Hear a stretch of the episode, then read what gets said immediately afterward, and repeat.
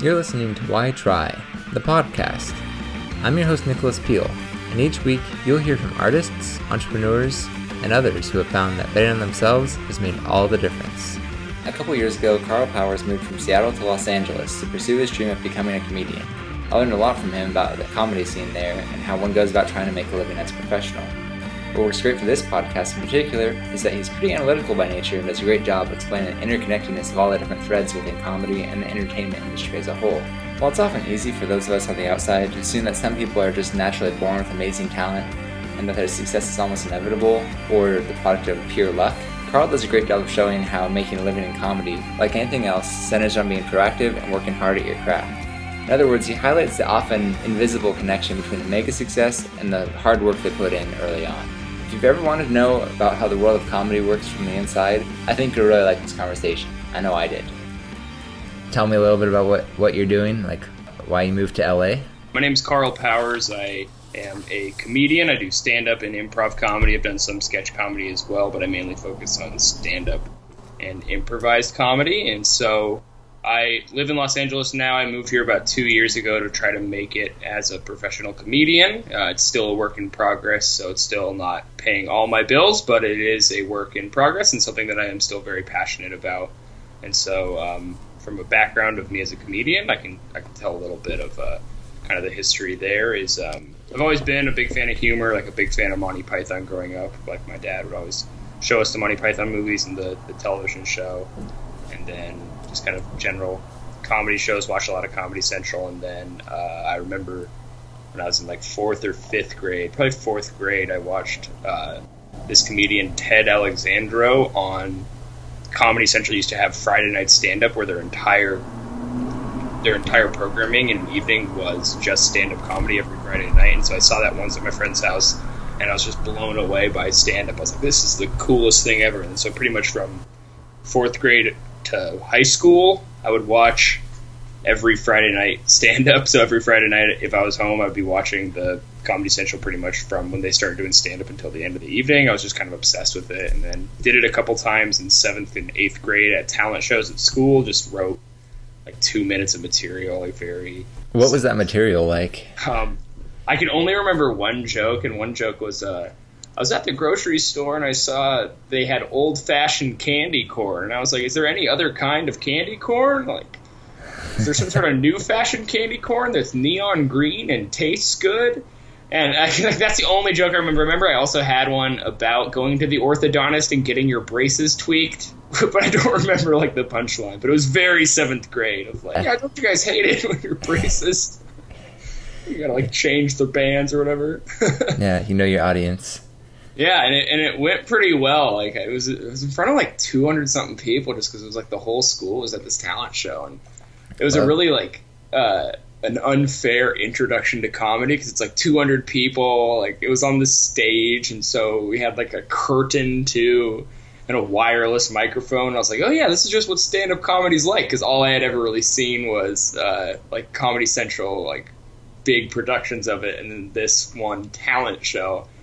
And then I didn't really do any comedy in high school. I did some like musicals and stuff. But then once I became a freshman at University of Washington, I started doing stand-up comedy. And I did it first at the Comedy Underground, but then I started doing it pretty regularly at this comedy club in the University District in Seattle called Giggles, which is no longer around, but it kind of is around it now. It's now called Laughs, but it's undergone like a lot of different changes since I first started. What do you mean it was like, okay, back to like the 7th grade thing. What do you mean it was like an unfair introduction to comedy? Well, because it was a really easy audience, because it was just everyone was rooting for everyone to succeed. It was a big audience, and big audiences are easier than smaller audiences, just because the hit rate, you don't need to. In order to get 10 people laughing, if there's 200 people, you only need to get 5% of them to like what you're talking about. So if you're doing 50%, then you're having 100 people laugh, and it sounds wonderful, and everyone's just kind of laughing then. But if you're performing in a comedy club on like a Monday night for 11 people, or you're doing some show at a cafe, or you're doing some show at a black box theater where there's like 7 other people and they're all other comedians. Like, if you can get 50% of those people to laugh, you're only getting 4 people to laugh. So it still seems like a really hard thing. And most of comedy, especially most of comedy when you're starting out, is doing the smaller shows for less interested, less engaged people, or drunker people, or just audiences that are a lot worse behaved than a bunch of middle school kids, which is surprising. You'd think like a middle school kid would be like the worst audience, but they're really, if you all are also, I mean, I haven't performed in front of middle schoolers since middle school, but I was going to say, have you thought about going back to that? No, I do know. I've had some comedian friends who performed for high schools before. Like, I had some friends who did a show at their high school, it was like a show for their old high school. So they went back to their old high school, and then it was like at an assembly, and they were like, yeah, it went okay. Like, it was very much just like, yeah, I mean, like, it like wasn't total disaster, and we got paid, but it wasn't like, I wasn't carried off on anybody's shoulders. Yeah. How does that typically work for gigs like that? Like, if you go to a late night bar or something, or like open mic night, or I guess not really open mic, but do you get paid for that, or is it just kind of like they're letting you use their stage in exchange for exposure? It really depends on the show and on the producer of the show. So depending on whether or not the producer can get the bar to pay you any money is a good sign. Some people will be running shows where it's just kind of for the exposure. I'd say most often you're getting paid in drink tickets. That's the most common currency. Like, you'll get maybe a little bit of cash, but like if you're doing like a 10-minute set at like a bar show, you can pretty much expect to get like $10 cash, maybe like $20 cash for like the trip over there, then like just kind of drink tickets and the opportunity to really kind of exposure, and then also just kind of the opportunity to work on your craft. So especially when you're starting out, like those, like pretty much any show, any stage time is good stage time. Even if the choice is between not getting up and getting up, it's always worth it to get up. But that also kind of creates this kind of low ball dynamic within comedy where the lower level of comedians don't make a lot of money doing it. Like, you might make 1 or 2 decent shows every once in a while, but the average show, if you're working a club, you're going to get paid regardless. If you're doing kind of a DIY show, it's all kind of whether or not the bar is paying and whether or not the person booking the room is paying, because maybe the bar is like, yeah, we'll give you guys $200 to do the show, and just whoever's booking the show is just running it on the cheap and not paying anybody. So okay, there's like a middleman in there. Yeah Interesting. And most of the time that middleman is another comedian on the show, and so it'll just be a comedian who's running their own show. They'll be like, yeah, I have a monthly show, or I have a twice monthly show, or a weekly show, or whether I've worked out this relationship with this bar, we can do this amount of time. Then they'll also do the promotion, the booking, and kind of the behind the scenes stuff for that show. So there's kind of an entrepreneurial aspect to it. Oh, definitely. Yeah. I think that especially now, as like, you can kind of get in through the clubs, but you really, having your own show is definitely probably the easiest way to both have individual success as well as kind of get exposure and build the relationships you need. Because if you have your own show and you're able to pay people any amount of money to do it, then you're building a relationship and you're showing that you have this kind of competency beyond just as a performer. Just it's almost like personal competency of showing other performers like, oh, this guy like understands that it's important to show up on time. It understands to communicate before the show to make sure everybody has everything lined up. Also, it's kind of a, if this guy books me for his show, I'll book him for my show, and kind of working like that. Yeah. It makes sense. People are like sharing their like networks a little bit. Oh, yeah. Yeah. And I'd say that one of the weirdest things about comedy is that it is like the business side of it is just like networking with just people booking shows, which might be other comedians. It might be somebody sitting in the room. It might be bar owners who like comedy but don't perform themselves. It might be people who work for a comedy club, which range the people who are employed by comedy clubs. Sometimes they're comedians. Sometimes they're just people who have history in bars and restaurants and entertainment. And you're kind of just building these connections. But since most of the other people you're dealing with are also other comedians, It's this really odd thing where you're competing with other comedians for booked spots and for stage time, and you're trying to prove yourself to be better than other people that you might be. Like when someone's making the choice, should I book comedian X or comedian Y, that you want to kind of prove yourself to be the better of those two comedians. But at the same time, you and comedian X and comedian Y might be working together down the road. They might be, you might need the other person to book you for a show. You might need them to fill in on a show you have. So it's this weird relationship where you're competing with almost everybody out there, but at the same time, you're also working together with everyone out there. And like, in a way, it seems almost impossible that both could be true, but it kind of finds itself depending on like the context of every different show situation, whether or not you're in direct competition with them or in. That makes sense. I mean, what you would gain from screwing someone over is like really small, right? Like it's just a single show more or less that you might get instead of someone else. But then like you have that reputation and like that can give you like many shows down the road if you have a good reputation. Yeah. With other comedians. And showing people that you treat them right. But I mean, at the same time, people are always kind of, you'll see some Machiavellian tendencies from time to time, just because it's human nature for some people to just try to work in their own best interests and screw other people out of the shows. It hasn't really happened to me. I haven't really experienced it, but I do know some other people who have had pretty dicey relationships, and especially with like kind of the creative aspect of it, where I think the biggest blow up within comedy is that there's only so much creative, you can only talk about so many things, and there's some creative overlaps which will be misinterpreted as being malicious, or they might even be where someone will like kind of take something from somebody's joke, they'll take like a concept for a show, they'll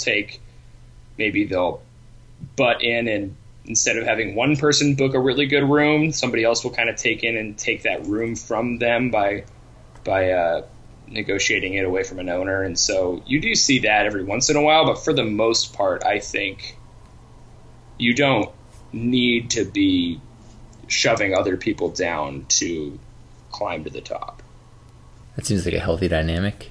Yeah, and I mean, maybe that also might just be my worldview, where I just don't really want to be, I don't want to be this like malicious monster just screwing people over. I like to have some integrity as I tell people jokes. How far away are you from being able to do comedy full time? I'm still probably at least a year out, and so what needs to happen between now and then?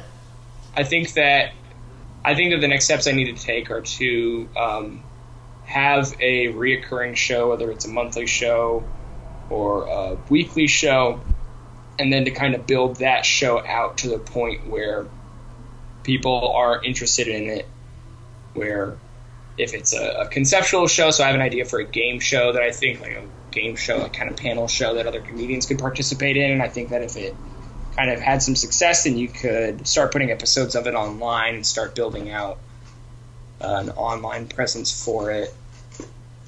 And so I think that that's one of the ways to do it, and then also if the other way to do it would be to, and I'm kind of thinking of trying to pursue as well, is to prove yourself up as a stand-up comedian of enough talent that you can get an agent who will book you on college tours. So to perform for universities and perform for colleges, that's like what you do kind of before you start doing headlining at clubs nationwide.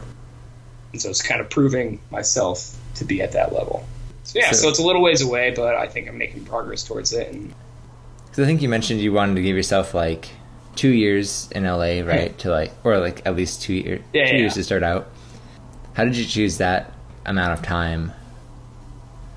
Well, I wanted to do at least 2 years before moving back, just because from other comedians who have moved from Seattle and moved places. So I had talked to some other friends who were like, when they moved to New York and LA, they were both like, for the first year, I hated every single day up until like a week before my first year there. And they were like, I wanted to move back every day until about a week before at least a year. And so when I moved down, I was like, well, I got to give myself at least 2 years to try before I give up on doing stand-up here, because if you do it in a because all the people that I talked to who had left earlier regretted it, and people said that after the first year it really does improve from a morale standpoint. It doesn't really feel as much of a painful grind. Yeah, and so I wanted to make sure I spent at least 2 years to really give it a shot. And I think that I'm coming up on 2 years in LA, and so I think that I still really do love living in LA, and so that wasn't a problem for me. And now it's just trying to keep pushing in stand up and keep trying to find the avenue of success that's going to work for me. What does success look like to you then? Like, how will you know if you're successful? I don't know. That is a really good question. I'd really like to be a game show host. So that's what I really want to do. And so I think that if I can be able to work for a year and have a year's income be not entirely, but my primary source of income for a year is as a game show host, I think that that would be success for me. Yeah, I mean, for me, like the podcast, mine's pretty similar. Like, if I could like pay my expenses such that I can continue to like put effort into this full time and like not have to do other things for income. Yeah. Like, I think that's probably like a pretty significant inflection point in terms of what I would want. I have a similar view on things. So conversely, like, do you see yourself ever quitting? Yeah, I think that at a certain point, if I don't start having success, I'll start trying to find an easier way to do things. I don't know if there's a time frame to do it, but I think that it just kind of be like more of like a life. Like, I'm no longer in a position where I can work two part-time jobs, or I'm no longer in a position where I have the passion and energy to do stand-up 5 nights a week if it's not paying dividends. So I still have that desire, and but I can see myself losing it at a certain point. Yeah, so it'd be more of like a fade out. Yeah, I think that it would be. I would probably kind of fade away. And like, I really don't see myself ever completely stopping doing comedy, whether it's improv or stand-up, but quit pursuing it with the same vigor. I could see that happening a couple years down the road if I don't see any success. Is it hard, do you think, like having a day job and balancing that with comedy? Not where I'm at right now, so it doesn't really have a lot of overlap. I think maybe from an energy standpoint, yeah. And yeah, I think it does, and I think it also just, it sucks a certain amount of like mental energy out of you to like spend all day at your job and then to go do comedy, and if it's doesn't go well, it can feel like, why don't I just go home? But I think it's more of like a frustrating indictment on my lack of success to still have a day job than it is a like an energy or time issue, I guess. Okay, so then conversely, does it feel like your comedy career is like getting in the way of like a day job, like that career progression? Yeah, so I would definitely be doing, if I wasn't doing comedy, I probably wouldn't be doing what I do as a day job. So what do you think you would do instead? If I had no desire to do comedy, like if I was a completely different person, but which is like, it's wild to say, but I don't know, I really enjoyed math, and so I really liked doing word problems, and so I was interested in becoming an actuary, and so that was what I was kind of looking into for a while. And so I have like an economics degree and like a applied math background, so it's not out of the realm of possibility, but it would be kind of hard for me now. I mean, it wouldn't be impossible, yes, to totally switch over, but it would be harder. But I don't think I would have the time to be a full-time actuary and a comedian. Yeah, I can see, I mean, I feel like that. I've noticed that just with like past jobs and like trying to do some writing and stuff on my like weekends and evenings, both of them just go like a lot slower. Like, I'm less focused at my job because I'm really thinking about writing, and I have like less energy for like writing or, I mean, whatever the project du jour is. But I was just curious about that because it seems like it's like a pretty tricky balance to figure out. Yeah, I think it is, and I think that there is some merit to the idea that if I was doing all of my time in the world of comedy, that I would probably have more success And I think that's true, and I've been looking into trying to transition and find a day job, so to speak, in the world of comedy or in television or film production. So I'm looking into it and trying to figure it out. And so, did I ask you why you want to be a comedian in particular? Yeah, we kind of touched upon it. I just saw it, and I thought, I was like, it was just like I saw it at Comedy Central, and I was just like, this is the coolest thing that you can do. So it really, I was like, this is really great. I really want to do this. And it was just the coolest thing that I could imagine. It looked so fun. And it is. And like, that's the thing. It's like, it looked like, oh, man, that looks so fun. And it looked like something that I could do. I was like, I think I can do that. And then I have been able to do it. And so I was just like, oh, yeah, this is the most fun thing you can do. Because like, when you feel like you're doing comedy, when you are successfully able to like go from bit to bit and know that like what your material is going to work, and know that if you're going to riff on something that the audience is paying attention and they'll give you the benefit of the doubt, and like know that that you have the instincts that what you think is going to work will work. And when it's all clicking and all working, like there's no more gratifying feeling. It feels like, you know, magic, because you're able to just kind of tell people to laugh on command. Yeah, like it's just like you feel like you have like... Yeah. It's really neat. It's like you have like some sort of like charm over people, and you're just able to be like, all right, guys, laugh. And then everyone laughs, and you're like, all right, quiet down. I'm going to tell this part. Now laugh. And it feels like magic. And so I was like, that's what it looks like. And I was like, yeah, this is so, it's so fun to do. And so that's like the big reward. I mean, like I haven't had a lot of like financial success in comedy. I've had some, sure, but I haven't had like a ton. But like the real success is just being like, night to night, when you get it to work with an audience, it's so gratifying. That's really cool. So the flip side of that, can you remember a time when you just bombed on stage? Sure. Can you like walk me through that a little bit? You bomb every once in a while, pretty often. Like one of the more interesting bombs I've had is that I was doing this one show, or it's a show back up in Seattle at this place, Jai Tai, that I love performing at. Like a really fun room in Seattle, and I just like got on and. But, like, right before we had this guy drop in, David Borey. He's been on Conan. He's, like, a really, really funny comedian from San Francisco. And he dropped in to the place and was like, hey, can you put him on the show? And so the booker, or not the booker, but the show organizer, yeah, and booker, was like, all right, we'll put you up. And they put him up right before me, because they're like, all right, Carl's pretty good. He'll be able to get out of this. And so they put up this, like, super fantastic comedian, David Borey, before me, and he just absolutely destroyed this audience. And, like, most of the people performing that night were open micers. And so then now they had this just like professional, like up and coming, like really talented comedian coming on and just like absolutely destroying and like making it look so effortless. And then like I got on stage after him, and this was like a few years ago, so I wasn't as talented or hasn't like done anything similar. And so I just like got on stage and like nothing I did worked. Like everybody could kind of see through all of the different, like they could see every punchline coming. Nothing was clever. Nothing seemed clever. And then I kind of got nervous about it. And so I kind of like tensed up, and they could tell they were like, this guy doesn't have the same fun and like confident energy that last guy did. This guy must suck. And so then basically just nothing I did work. And I was like, all right, I got to switch over to like my good material.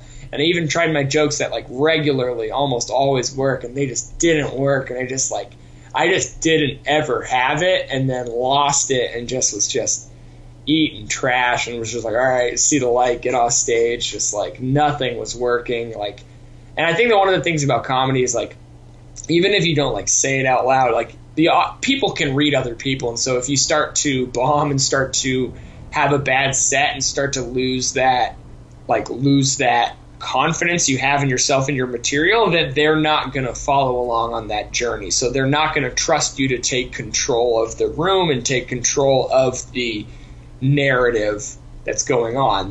People are just going to be like, all right, we're done. Like this guy doesn't know what he's doing. We're not going to follow him. Like, we'll listen to what he's saying, but we're not going to like pay attention enough to like see when his reveals are for the other information that would be the punchlines, because we don't trust that it's going to be funny. And so that's kind of what happens when you bomb. Wow.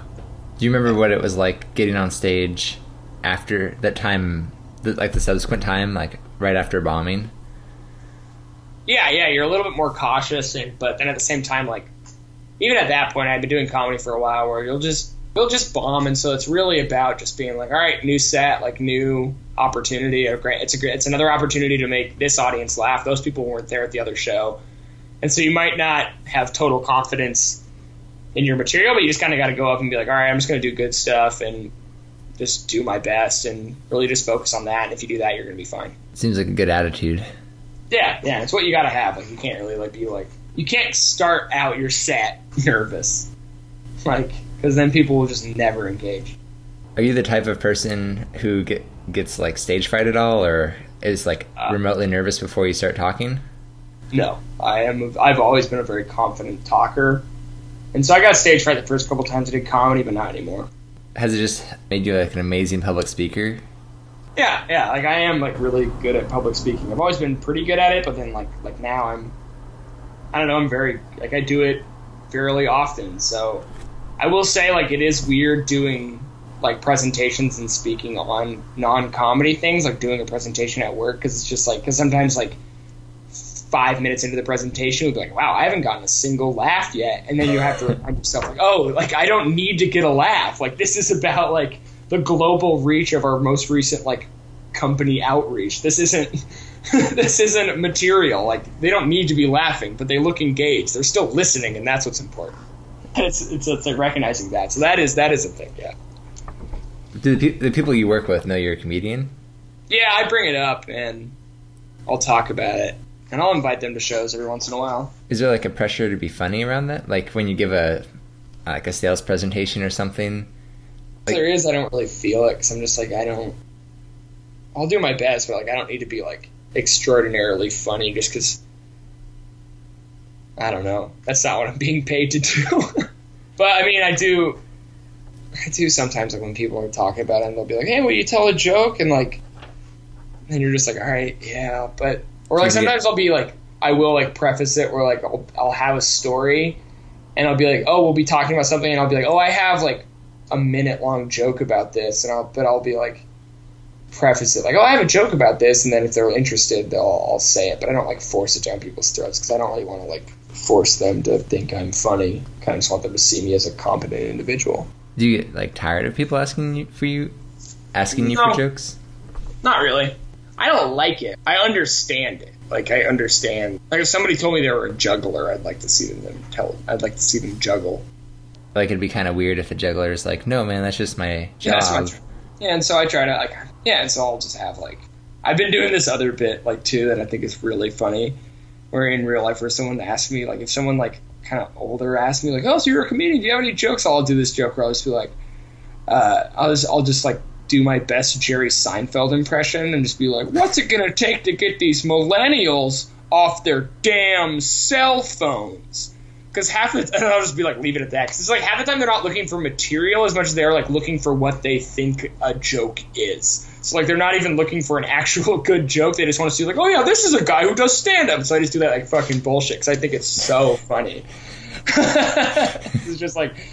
It's just like, oh yeah, millennials. Like, yeah, they're always on their phones. Like, yeah, because everybody's on their phones. Because being on your phone is great. Like, but like for whatever reason, everyone's mad about it. And so they just want to see like, yeah, that's like they want that like Tim Allen garbage. What's the deal with airline food?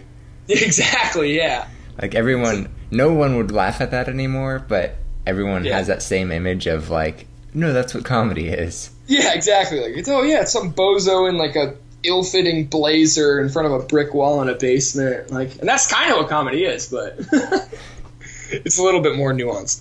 When you told people that you were going to move to LA, what were your like family and friends' reactions?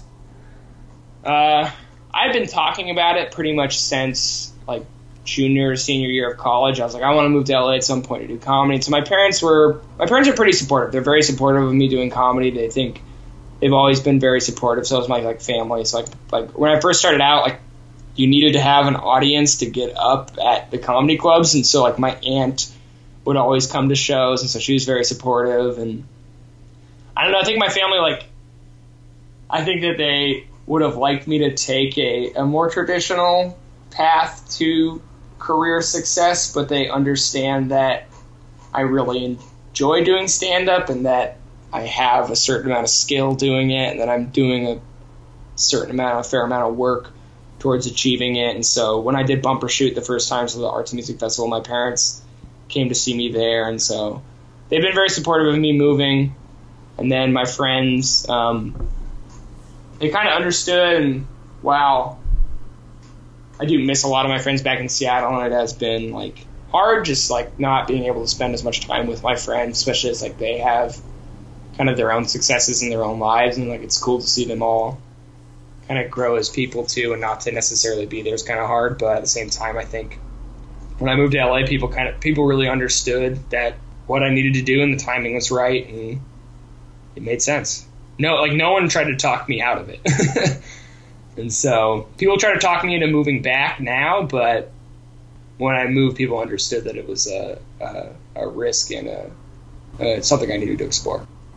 So how much of your time goes into like writing jokes and performing, like, I don't know, I guess like comedy things, and how much of your time goes into like the business side of comedy, like finding gigs and stuff?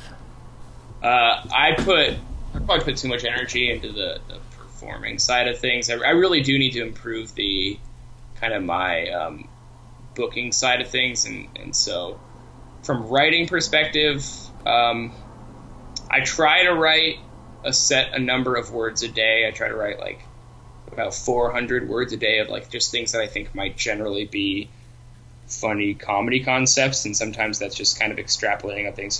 So like my writing process is, I have a note section of my phone where anytime I have kind of a idea for a joke, I'll write it down there. And so it'll just kind of be maybe 5 words just to get an idea of like what I think is funny. So it might be like, I don't know, I think like, I don't know my phone on me, but so like it might be just like Pizza Hut salad bar robbery, and like because I have some funny idea for a Pizza Hut salad bar robbery, and I think that would be a funny joke concept. Like there's some element of that, of like somebody doing that, and then it's just kind of, I'll kind of play around with it in my head of, I'll pretend as if I'm saying it, and just kind of, do I want to try to tell it as a story? Do I want to tell it as like, wouldn't it be funny if, and just kind of, I tend to try to put things into the context of a story. So even if it's an idea that hasn't really happened to me in real life, I'll kind of figure out to phrase it and be like, how would this have happened if it had happened to me? So like it would be like, so I was at a Pizza Hut, kind of building the details and building the world around the event that I think is funny.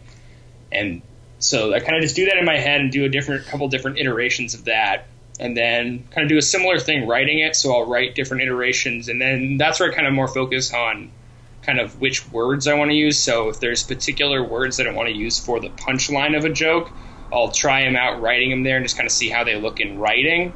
Because if it's like a clever punchline, it should be funny kind of if you can read it as well as if it's said out loud. So if like the actual joke is very solid, and then from there you perform it. If it's a successful bit, you'll perform it hundreds of times because you'll be doing it over and over again, and it'll be reliable. And so you basically just, every time you do it, you try a little bit different variation of it, and that can be as subtle as, well, I was just in a better mood the second time I did the joke than the first time, and so I did it with a little bit more chipper attitude. Sometimes you'll mess with the wording, sometimes you'll mess with like the structure of how the information is released. So rather than having, so the way I kind of do, I do things a lot like an outline. So just from a writing perspective, I really use outlines. Like I very rarely write without creating an outline first, and so before I go on stage, I build a very short outline of the jokes I want to do, and so it'll be kind of the header premise of the bit, kind of the title of it, and then I'll put the individual punchlines into different sections within an outline, and then I'll have, so if I'm doing 5 minutes set, I'll probably have anywhere to do 3 to 5 jokes, maybe 2 long ones, or I want to do 3 short ones, and so I'll just be like, I'm going to do like jet ski bit, punchline for jet skis, 2 punchlines for jet skis, maybe a third optional one if the joke's working, and then the second bit I'll do a. Wait, how do you know? Like, how do you decide when to bail out on a joke versus like doubling down? Yeah, typically the way I write my material is that I'll often have. So if I have like one big punch, I'll often have a couple other smaller punchlines throughout the the joke. So it'll be stuff kind of as you're revealing information, you might have this joke that kind of comes across like an offhand comment. That little bit is just like an immediate little, like, I'll just throw that joke in there just because as I'm kind of setting up the story, it's not lesson. But then I'll throw that to kind of see, are people paying attention? And if nobody laughs at that at all, then I'll be like, all right, I need to just kind of focus on getting to the final punchline. But if people are laughing at like the little things that you throw in there, then it's like, all right, then I can just kind of play around with it a little more. Or do I kind of move on to some sillier elements of, but then I'll know if people just aren't interested in the first part of the joke, then I'll get rid of either one of the sub jokes within that, or I'll move to the punchline at the end of one, or I'll just totally bail. And the moment I have a punchline, I'll get out of that and then try to just totally go into a different idea or a different section of humor. And so that's kind of my writing process, is building out those outlines and then figuring out how they fit together with other material that I have. And so building the set is something that is kind of constantly going on in my head. But from a focus perspective, it's normally about 30 minutes before I perform. I sit down with a note card and write it out. Oh, okay. That soon before a performance. Yeah, because a lot of it's kind of by feel, where it's like, do I want to do silly stuff? Do I want to do kind of more serious focused stuff? Right. That kind of depends on the mood you're in. Yeah, of course. I don't know, one of the joys about being where I am in comedy is that people don't have an expectation. So I'm not like Jim Gaffigan or somebody where they have kind of an expectation that when they go to a Jim Gaffigan show, he's going to do material about his kids. He's going to do material about food. And yeah. Like, and then maybe even he'll do his general obesity. Yeah. Things of that nature. It's just slovenly choices. Oh man, I remember, like, I saw Jim Gaffigan. I've seen Jim Gaffigan twice, and the second time was like after he was like much more famous, and he genuinely, like, he ends his set where he just does like the hour that he wants to do, and it was great. And then at the end he's like, I know that a lot of people are here to see the Hot Pockets bit, and there are literally people like at the show who just like at that point just are like, yeah, he's doing the Hot Pockets bit, like are saying that out loud in this theater. It's like, oh yeah, great, it's the Hot Pockets bit, and he preferences it by just he goes like, I don't really enjoy this bit that much anymore, but it's putting all 5 of my kids through college, so here we go, and then he just does the bit, and people love it. But I rarely have people who are expecting to hear a specific joke or stuff, so I can really do it based on what I think is funny. And I think that is something that I can't speak for musicians really when they put together a set list, but from a comedian perspective, I think that if you stop thinking something is funny, then you shouldn't really tell it as a joke anymore, even if it's a really successful joke, because you're kind of being dishonest in a way. Is if you don't find it funny at all, like maybe what you think is funny about it is different. But for me, I think that like to communicate to the audience, like this is when you should laugh, you should also genuinely feel like laughing. Like I still think I still kind of laugh at almost all of the jokes that I've written, except for the ones that I've totally thrown out. That's interesting, because it seems like stuff could get tired. I mean, jokes get tired eventually, but then being like the joke being tired for the comedian is a lot different from the joke being tired for the audience, because like the comedian tells it like hundreds of times, but the audience hears it like 4 or 5. Like any given person in the audience might hear it only like a couple times, right? Yeah. I don't know. Maybe it's just that I haven't gotten there, or I haven't built enough material, or I'm not that type of person. But I just haven't really found, if it's kind of funny, it stays funny.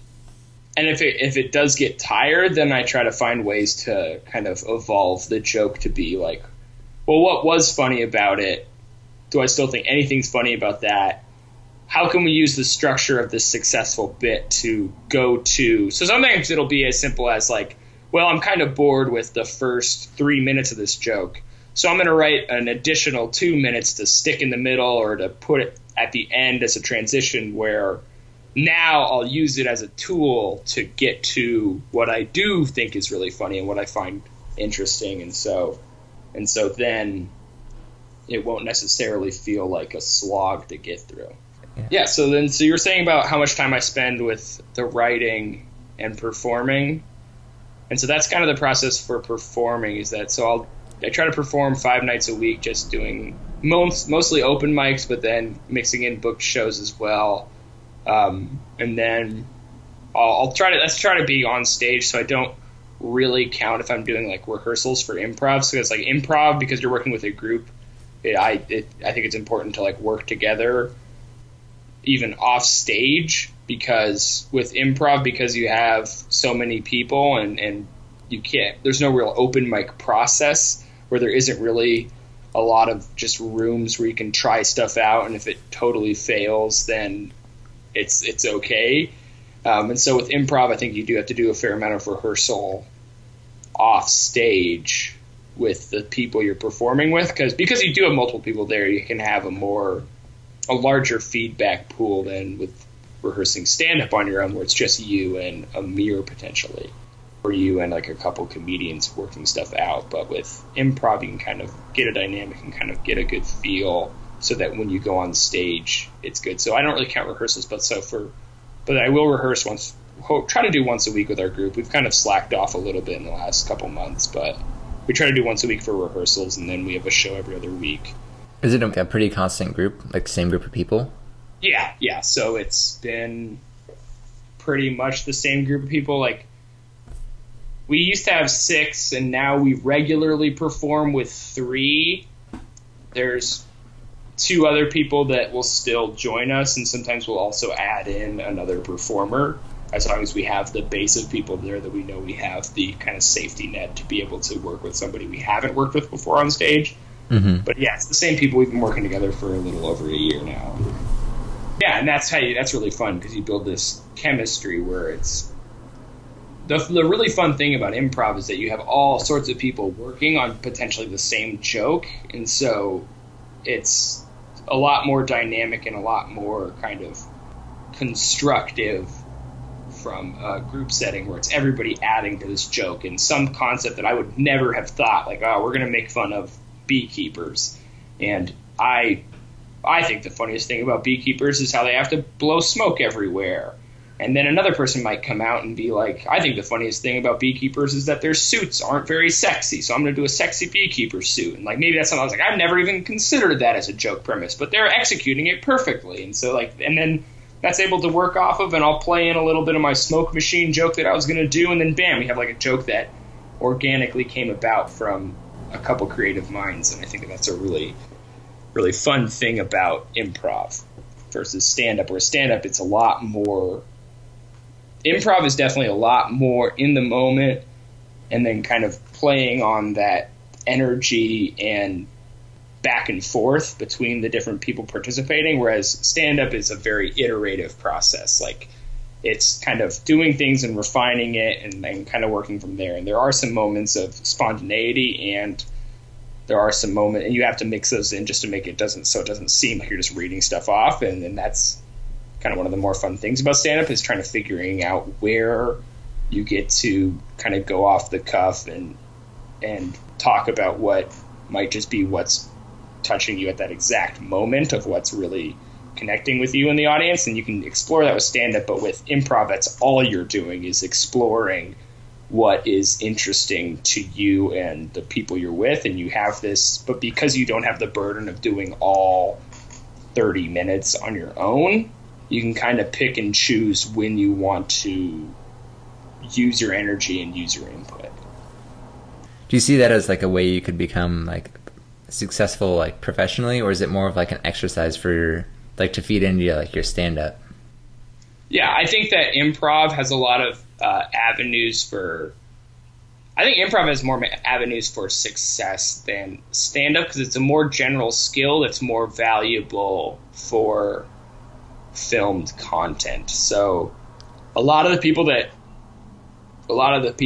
you see on like commercials and kind of smaller comedy bits and stuff will generally just be improvisers who the people at I don't know, O'Reilly Auto Parts know that if they bring in these 3 improv people, they can kind of play around with this script about buying auto parts, and it'll be a fun way to show that people are doing auto parts stuff. And so it's like, a lot of the commercial people will a lot of the commercial gigs are going towards improvised people who have an acting as well as an improv background. And so one of the things about being in improv in LA is to sometimes be like just watching, you'll be doing a show and then later that night you'll be watching TV and you'll be like, hey, I did a show with that guy and now he's selling Subway sandwiches or something like that. And it's pretty, and so that's a pretty successful avenue for kind of seeing success there. And then I also think that improv, especially the way they do it at UCB, which is the Upright Citizens Brigade Theater in Los Angeles, it's really the way that they structure the improvised performances really is similar to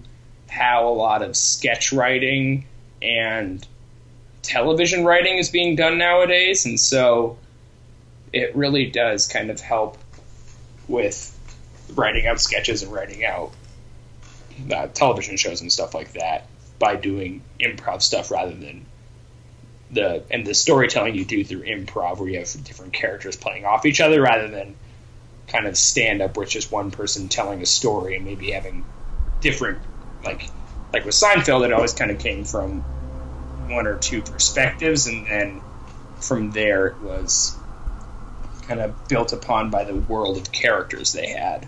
Whereas like Parks and Rec is very much just, every kind of B or C or A plot on that show has a plot about one character, but it's mainly about how the different characters are kind of goofing around and interacting with an idea. Yeah. Can you talk a little bit more about how that comes together for sketch and TV comedy? Sure. So I myself have done some, I've written one pilot that me and my buddy have a show that we have been kind of working on since college. So for quite a few years now, we've had this idea for a show that started out as just an improv show. It started out as a two-man show where it was just two of us.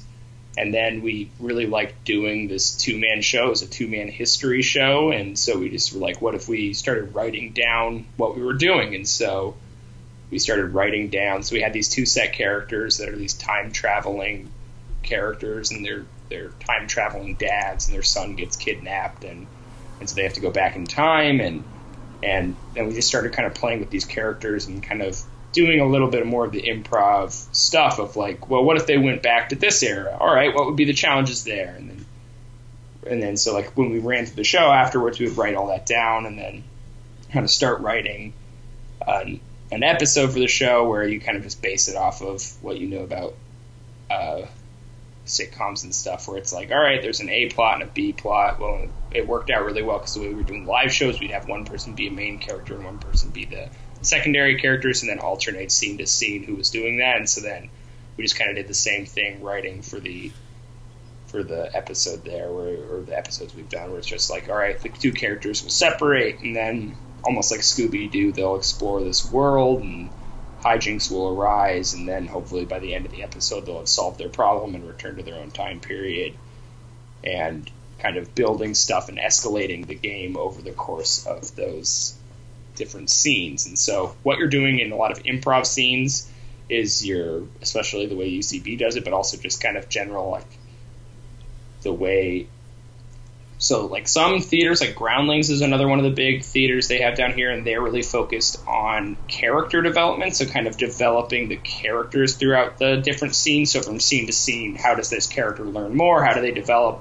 How do they play on the elements that will enjoy? So, oh, this is a really wacky guy who can't quite get anything out of his pockets, so he's a very funny physical guy where he always has like, oh, you need a tissue, I have one right here in my pocket, hold up, wait. And maybe spending 20 minutes or spending the whole scene trying to get things just out of his pockets, and that's the joke that they're going to develop through the character. Whereas and so that's kind of like a character element, whereas from the like UCB side of things, where they're thinking that's like a game. So a game in their eyes is basically, what is one little funny element that we can extrapolate? And it's, so maybe instead of having one character who can't get things out of their pocket, and that's the game, is that rather than in the real world, it's very easy to remove something from your pocket, this character always struggles with it.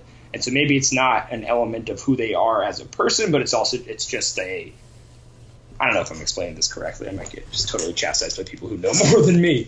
But how I understand it is that you kind of extrapolate game by the Groundlings are doing it as a character flaw or character idea, whereas like if this idea of not being able to pull something out of your pockets is the game, then you're just kind of be trying to work with that. And then for the next scene, you can choose to be either later on time-wise from that character. And this is all based on an idea of a Harold, which came from Del Close, who is this like legendary improv instructor back in Chicago, back when like all the people who started SNL, like John Belushi, Rick Moranis, and all those guys were like working in like all the kind of Ghostbusters people and Harold Ramis and such.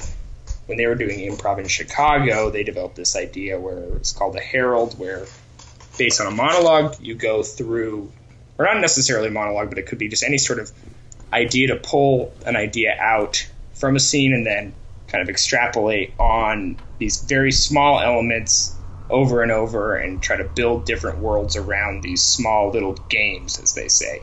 And so for a lot of television and stuff, you'll do something similar where the game of the scene might be that, I don't know, if it's Seinfeld, Elaine is going to lose her job if she doesn't get 24 roses from this one specific florist. All right, so then scene one is she needs to get these roses, and why can't she get these roses? Like, you should just be able to get the roses, but the game is that it's impossible for her to get the roses. So she goes to the rose store, and it turns out that the woman behind the counter has some sort of past relationship with her where Elaine accidentally cut her in line a month ago. And so then that woman won't sell the roses to Elaine. So that's the first iteration of the game. And the second iteration of the game is, how's Elaine going to get these roses? Where, all right, maybe she tries to pay somebody off the street to buy the roses, but then the person they pay off the street buys a flower that they like more. They buy a bunch of daffodils, and Elaine's like, why didn't you buy roses? And the person's like, I don't like roses, I like daffodils. And it's like, it's not your choice. And so then they kind of argue about that. The third iteration is that they wait until the store is closed, wait for them to throw out the flowers at the end of the day, and then they go in and they grab the roses. And so they do acquire the roses, but they don't necessarily buy them. And then you could have a final punchline for the show that would be like, why do these roses smell like garbage? Because they got their roses from the garbage. And like, that's kind of how you could play with this game element of why is it so hard to get these roses? Has this ruined TV for you? I don't know, maybe like, kind of. I definitely watch television differently. Like, I definitely... Since I started doing improv, I became a lot less impressed with like sitcoms and stuff, and became a lot more impressed with a lot of like animated shows. Why is that? I think it's just because animated shows, I think because they don't have the limitations of the physical world, they can throw in a lot more jokes. So they have the ability to throw in a lot more visual jokes. And for example, like when you're watching Bob's Burgers, they'll always have little jokes as like the name of the store, the name of the truck that's driving by, and or like the name of the magazine that they're reading, and like this kind of all this stuff that they're like just throw it. Like it might be on screen. The burger board. The burger board. Like stuff that might be on screen for like less than 15 seconds. They can be like, all right, we can throw a joke in there. Whereas if you're filming it in person, if you're going to have like a fake magazine that's going to be on screen for a second, you got to pay somebody to design the fake magazine cover, print it out, make sure that it's glossed up to look like a real magazine, like make it a prop. And like, I'm a very bits heavy person. I'm not a big plot guy. And so just because like, I really do just like jokes, like, and so for me, a plot is just like, all right, this is a tool that you can use to deliver better and more interesting jokes by developing the story. But I just kind of just like, all right, I just want as many jokes as possible. But I'm not, I guess I'm not like a huge fiction guy. Like another thing, like I think that TV hasn't really necessarily been ruined by my understanding of how it's kind of constructed, but I think it's mainly just like, I feel like nowadays it's really successful to have a TV show where it's serialized, so every episode is built upon what happened in the last episode. You need to watch all 10 episodes to get an idea for what's going on in this specific story arc, and then once you watch that season, you need to watch like 3 more seasons, and like I just don't have the ability to keep up anymore, I feel like, because it's no longer just like, all right, I'll watch like 7 episodes of a TV show just randomly, like 2 from one season, like whenever it just happens to be on TV. Whereas now, because you have the kind of itemized choices to watch every episode, I feel like outside of animation, there aren't a lot of television shows that are doing standalone episodes. Like Always Sunny is, Modern Family does, Black-ish does. Girls, every episode is kind of built on this, in this world, in this story arc. And even though it is like a comedy show, it's also like you have to watch every episode, which I'm just like, I don't have the focus to do that. I don't know. Are you a big, do you watch a lot of like, are you a big Game of Thrones guy? And like those kind of shows? No, I ruined the show by like reading the books. Oh. And like the show is honestly better than the books, but it's not better than nothing when like you kind of know that the plot, yeah, where it's going. I don't know. And I think now at this point the show is like ahead of the books. So like I should have just kept watching the show, but I don't know. I'm just too far behind. And I've just given up on it. Well, you'll be able to catch back up. I like how encouraged you are about something that matters not at all. Come on, man, you can do it. Yeah. Don't give up. Like, if you one thing, if you were like, oh, I just gave up. It's like, oh, you can't give up. Yeah. I've retired as a Game of Thrones watcher. Like, oh, good for you. Yeah, you put in a lot of hard work. You deserve that. I need to spend more time with my family. So can you tell me a little bit more about your decision to move down to L.A.? Yeah.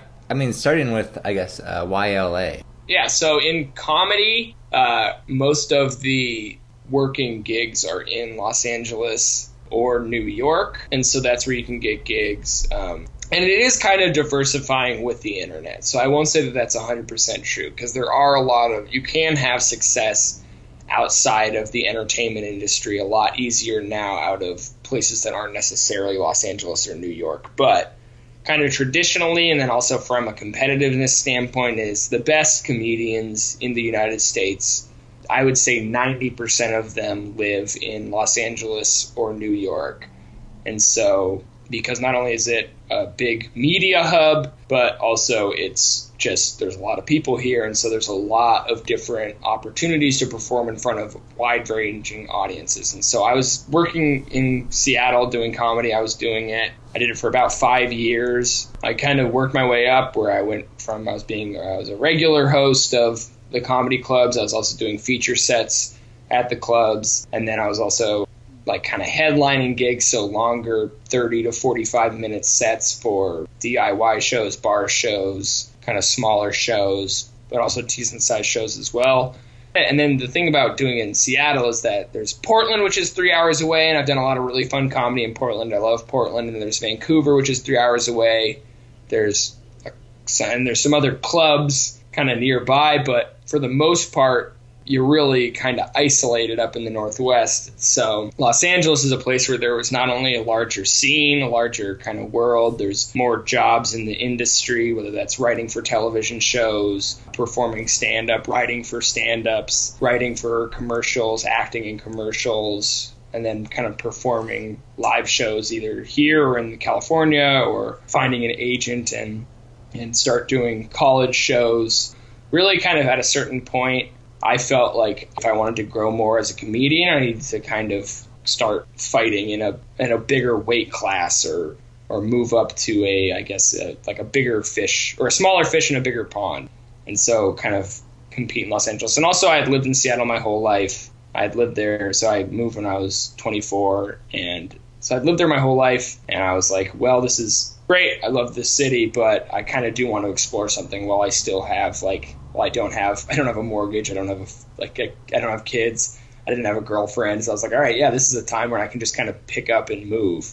And I was working from home at the time for my day job. And so it really, there was nothing stopping me from moving to Los Angeles. So me and a buddy just found a house down here through a family friend of his. So we had a pretty cheap rent experience. And so it's pretty easy to move down. And then I already had a couple buddies. I have a really good friend down here who works for, he books a music venue. They also do some comedy, but they mainly do music. And so I have a friend and we go to concerts together a good amount. I have some other friends who are living down here too.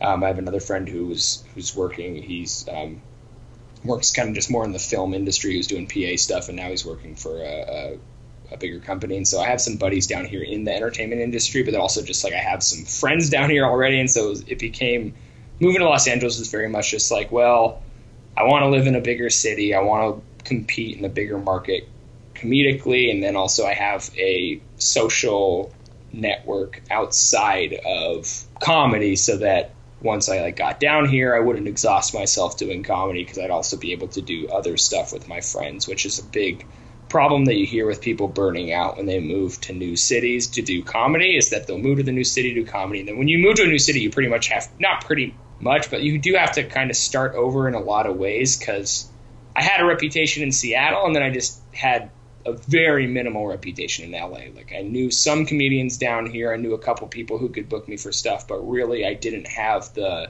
network of shows and I didn't have the reputation as a talented performer down here. And so it's kind of building that respect up. It's starting again at the open mics. It's starting again at the showcases. It's proving to people that you can do comedy. It's learning how to adapt your material. Because I came down with probably an hour of material, and then when I got to Los Angeles, some of it didn't work as well. Some of it needed to change. Some of it just was too kind of odd. And Seattle and LA, it's kind of almost cliche to say, but Seattle is a little bit more, they're a little nerdier. They're a little bit more bookish. If you come across like a know-it-all in Seattle, you can kind of be like, oh yeah, this is a guy like us. We like this know-it-all. Whereas in LA, if you come across this like a know-it-all, people are like, this guy is annoying. He's a jerk. Like, we don't need to be listening to him like whine about some book he's read or like something like that. Whereas people in Seattle are like, oh yeah, this guy reads books. Me too. Like, and not that people in LA don't read books, and there are audiences in LA which will embrace kind of the stuff. But I think for me personally, I've really had to change a lot in the last 2 years to address how I kind of present myself on stage. I don't think dumb it down is the right word, but definitely make it a little bit more open to people who might not necessarily be drawing from the same information pool that I am. Because one of the biggest things about doing comedy is that it's this element of power where you do have this power over the audience, where you're controlling the microphone, you're controlling the narrative of the show and how they react to things. If they're bold enough to speak during the show, if they're bold enough to kind of stop paying attention, they can like take power as well. And so it is like a power dynamic where both sides are represented. But a successful comedy show, as the comedian, you've won over the audience to trust you to take them along on the comedy show. So to kind of just, this is where we're going to go. Everybody listen up. We're going to do it. And there's plenty of different ways to get it, to get everybody to kind of just get into that. Everybody listen up. This is what we're doing, is this kind of idea where you're trying to get. And you can do that by like kind of winning them over and being like, hey guys, don't you want to come along this journey? And then I've also seen comedians have success where they kind of like almost berate the audience and yell at them and kind of have like, I have all this energy. You're not going to be able to defeat me with this energy. So I'm just going to like take us on this crazy journey and you're just going to come along for the ride. And like those comedians sometimes are very successful. Like I think that like that works really well for like a lot of like the like insult comics, and if you're doing like roast jokes or if you're kind of doing stuff in a mean spirited way, it helps to kind of yell and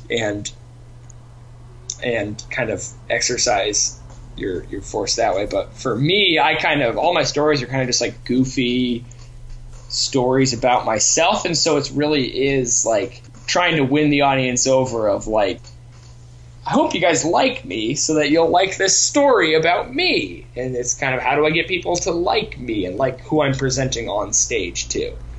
So I think that kind of boils down to one of the other, that kind of touches upon another really interesting element of stand-up, is that people often talk about bombing and kind of who you are on stage. It's very similar, and I take a lot of pride, and I've put a lot of effort and care into developing my voice on stage and who I am. But I think it's important, and one of the things that I still struggle with as a comedian is learning how to not take it personally when people don't like your performance, because you're presenting something that is very personal, that you spent a lot of time on, that you've worked really hard on. And sometimes it just won't resonate with an audience. Maybe it just won't work because your energy's down. Maybe it won't work because you didn't tell the jokes correctly. Maybe you're in a distracting room where the lights are all on and you're doing material that's too edgy that no one wants to laugh about, or maybe you're not doing material that's edgy enough and people are kind of bored with it and they wanted to see something a little bit more extravagant or a little more racy. And so there's all different elements of why your set might not be successful. A good comedian will be able to address all of those elements, and that's kind of part of the process, is figuring out how to build your persona and build your set of jokes well enough that you can get yourself out of any situation and address the needs of the audience as they come up. But sometimes it's not always going to happen. You're going to bomb. And one of the things about doing comedy is learning how to separate you bombing on stage from you bombing as a person, and to not take it as a failure of, oh, these people didn't like the stand-up of Carl Powers, or they never really get to see Carl Powers, so I can't take it personally. And like at the end of the day, like, it's frustrating. And so now, when I was first starting out doing comedy and I had a really bad set, I would take it really personally, and I'd be like, wow, I failed, those people didn't like me. But lately, it's still frustrating, and it's the failure of, like, wow, what I am crafting failed to deliver what the audience wanted. And so it's figuring out how to change that rather than change yourself to be more likable. How did you learn all of this stuff? Trial and error. I've read some stuff about comedy and, like, watched some documentaries here and there, but what I know about structure just comes from, like, listening to podcasts with comedians, kind of hearing how they approach it. And then also just kind of how I think the analytical side just comes from, I do have, like, a decent math background, and, like, I was always, like, a big math guy in school. And so, like, that's kind of how I structure things, is I kind of order things. And like, there are, like, as you said, like, there are comedians who are, like, just free winging it. And some of the funniest people I've ever seen are people who have put, like, way different thought, because it isn't less thought, but it's much less kind of like structured thought into doing their bit. It's more just like they just have this like very core concept of like who they are as a person and what idea they want to express, and they work really hard to express that, and they might not necessarily have put it through this process. Whereas for me, I see comedy as almost like a math problem where you're given a set amount of time to perform. And then how can you maximize the number of laughs or the audience enjoyment for that set amount of time?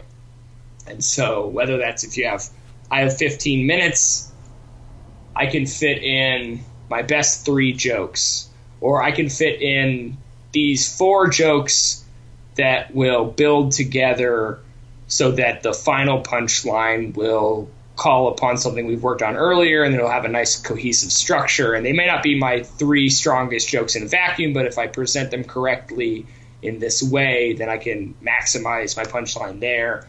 Or maybe I have one really, really funny 15-minute story that I can do. And so I just need to be able to kind of hold their focus for this first 10 minutes and then start dropping the punchlines for the last 5. And then the closer will be just a monumentous occasion. Or I want to do as many bits as I can and then hope that regardless of how it happens, it'll kind of build up into a performance that way. And so, and like kind of how I built that structure is just hearing how other people have put together their sets, talking with other comedians and kind of learning tips and tricks that way.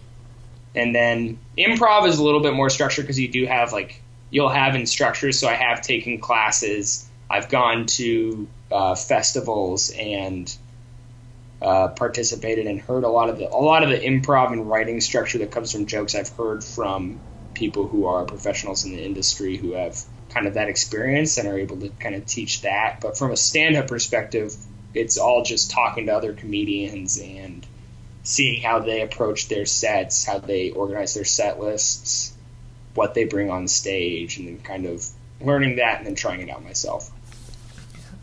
That was something I actually wanted to ask. Like, do you hang out with a lot of other comedians down there? Yeah. And so if you're going to an open mic 5 nights a week, most of the time you're going to be watching the show, but before the show starts, during the middle of the show, and you're kind of getting a little bored, or even after the show, you'll just kind of screw around, talk about everything from comedy. You do talk, like some people like, well, just are just obsessed with it, so they only talk about comedy. And then there's other people like who will talk about like almost anything else. So I do hang out with a lot of comedians there. I play basketball every Saturday with a bunch of comedians. Like it's a bunch of people that play, but like over half of the people that play are just other comedians who are all kind of at the same, like, we all love basketball. No one's really that good.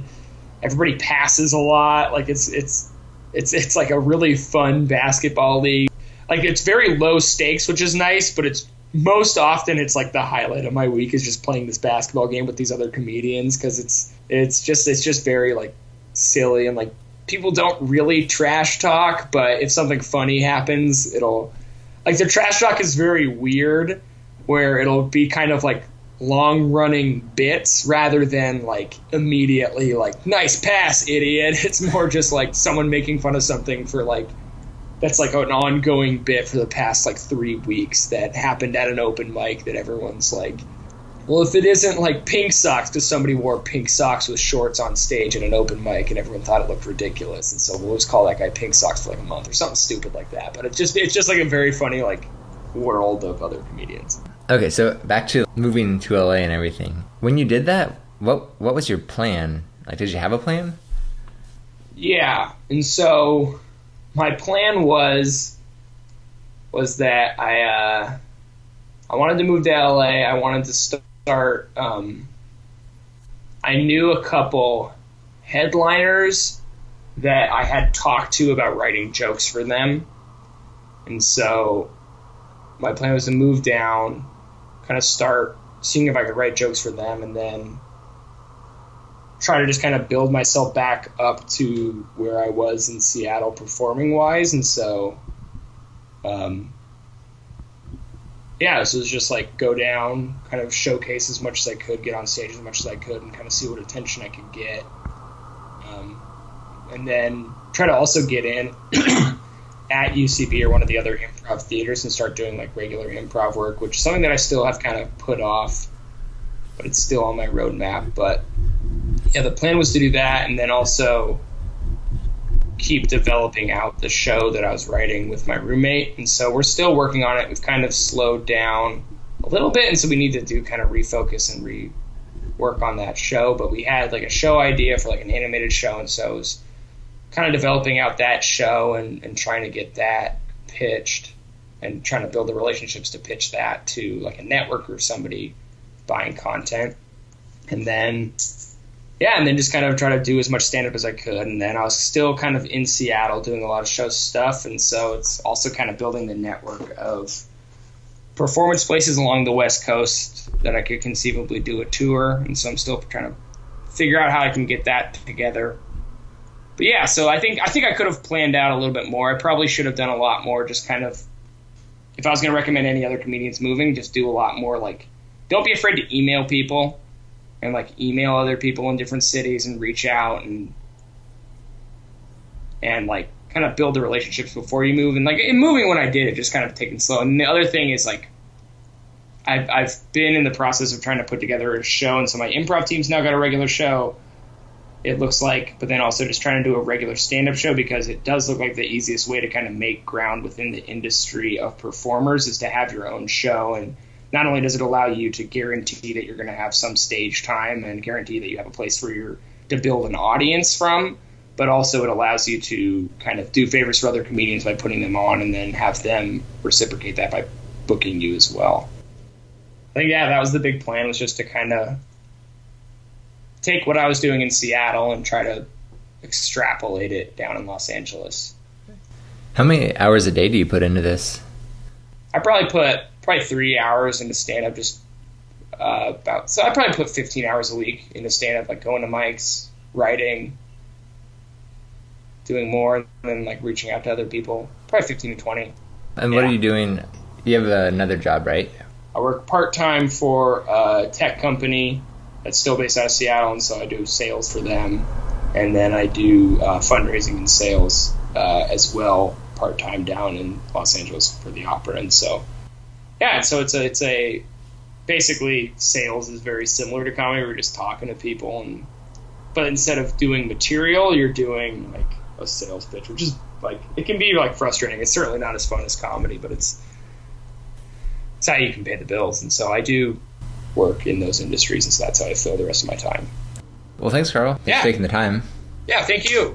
Hopefully it's good. If there's anything else you need to edit out or follow-up questions or anything like that, feel free to reach out. If people want to follow me, I'm at Carl Powers on Twitter, so I'll have some information about me doing comedy there.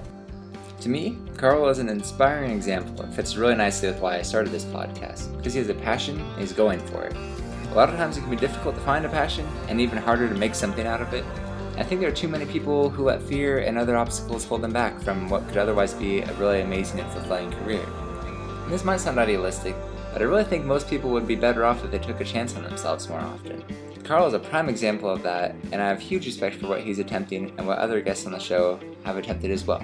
So, best of luck, Carl. Find more of Carl at Carl Powers on Twitter. Music for this week's podcast is from Cambrian Explosion, named after the period in evolutionary history that gave rise to a plethora of many-celled organisms such as the exoskeleton-wearing arthropods. You can hear the band scuttling around in Portland, Oregon, as well as on Apple iTunes, Spotify, and cepdx.bandcamp.com.